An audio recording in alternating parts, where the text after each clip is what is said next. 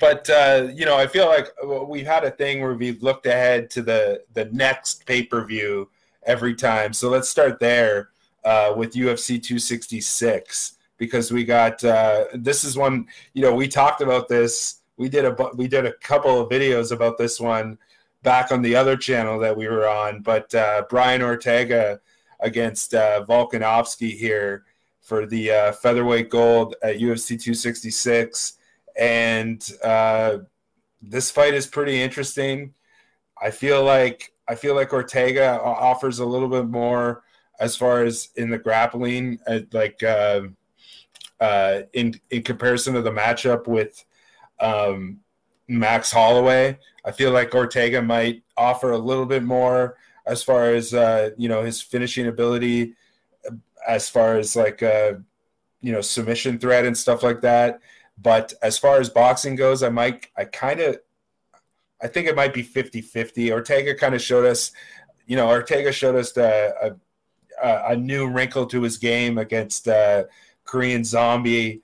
But you know, we haven't, I don't, we haven't seen Volkanovski in over a year now, so I feel like he's been, he's been leveling up too. So uh, I, I feel like the, I feel like this fight is gonna is gonna be um, very anti of what the other two uh, Volkanovski championship fights were. I don't think it's going to just be a stand up, uh, five minute stand up affair similar to Volkanovski, Max Holloway. I think if Ortega's smart, he's going to go out there and grapple and try to, um, you know, uh, try to eliminate the danger of Volkanovski and try to just gas him out and work a submission game. Uh, you know, we've seen Ortega eh, with this new wrinkle in the stand up, but, uh, you know, I know even after in his interview uh, after that fight, he was saying like, "Don't think I've still been I haven't been working my my jujitsu, my wrestling." You know, he just wanted to go and show showcase his uh, his striking. So with this one, man, based on the line minus 175 Volkanovski and plus 160 on Ortega, I got to I, I lean slightly towards Ortega here because um, you know Ortega's eight and one in the UFC since his 2014 uh, debut. Seven of those eight wins coming by way of stoppage. The zombie win was the only one that he's had go to decision.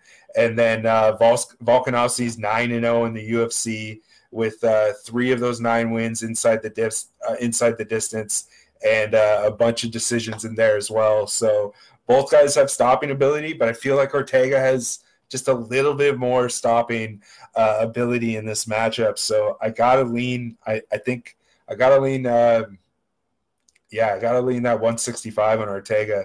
I think that he's. He, I think he's got the grappling edge in this in this matchup. I don't know necessarily if if his strength is going to be there. Uh, Volkanovski might be the the tougher guy, like uh, you know the stronger guy when it gets to those exchanges. But if it gets to the ground, I got to go. I think Ortega with what we've seen before with him. Uh, I think he's super dangerous, super elusive on the mat too. So I got to lean Ortega here. What do you think? Yeah, well, man, you know, the the big question mark I have is that Brian Ortega performance we saw in his last fight to get him this title shot, right? The dismantling of Korean Zombie. I mean, just a fight where he absolutely outstruck Korean Zombie, and who, who who's ever gone toe to toe and outstruck Korean Zombie? I mean, I know Yair Rodriguez knocked him out, but that was a fight that Yair Rodriguez was on his way to losing a 49-46 decision.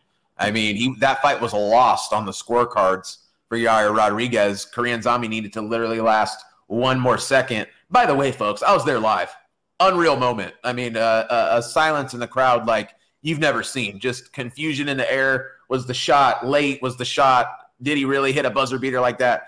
Unreal moment. But what what I'm saying is is you know Ortega just opened a lot of people's eyes. If Ortega was going to be zombie, it was going to be through, by the sub. It was going to be with the ground game. You know, nobody out there was saying, "Watch Brian Ortega, a jiu-jitsu specialist, come out here and you know, put it on Korean Zombie for five rounds, right?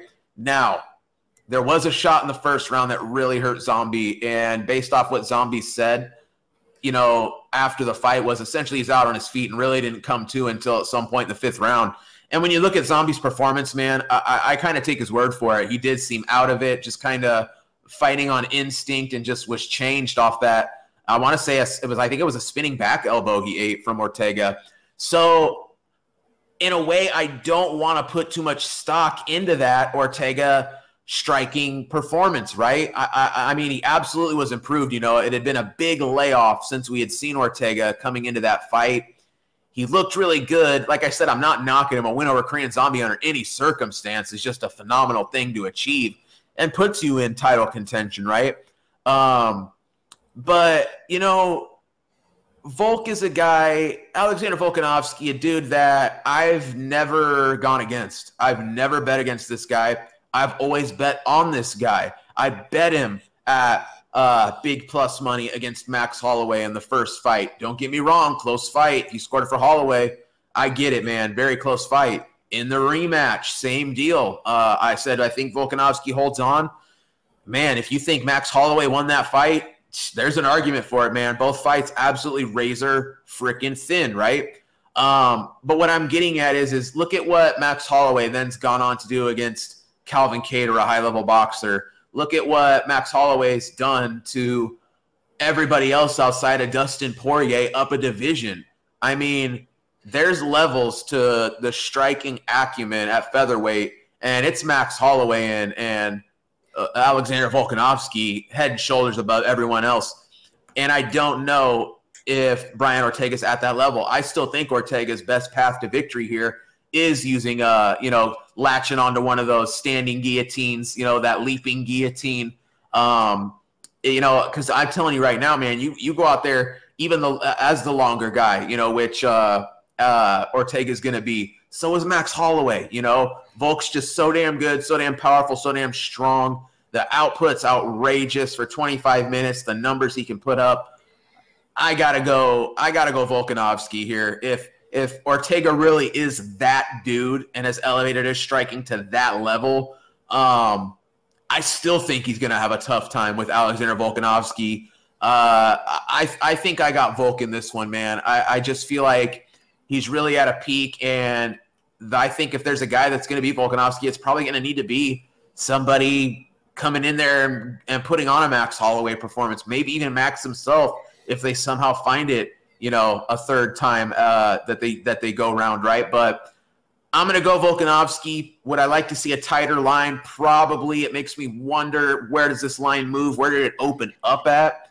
Um, but I got I got Alexander Volkanovski, man. I, I think I'm gonna have to stick with Volk. Like I said, the dude's just been a money train for me, and you know I need to see more than one strong Brian Ortega performance, especially after the big layoff and uh, just all things considered, I, I think I'm going to end up on the Volkanovski.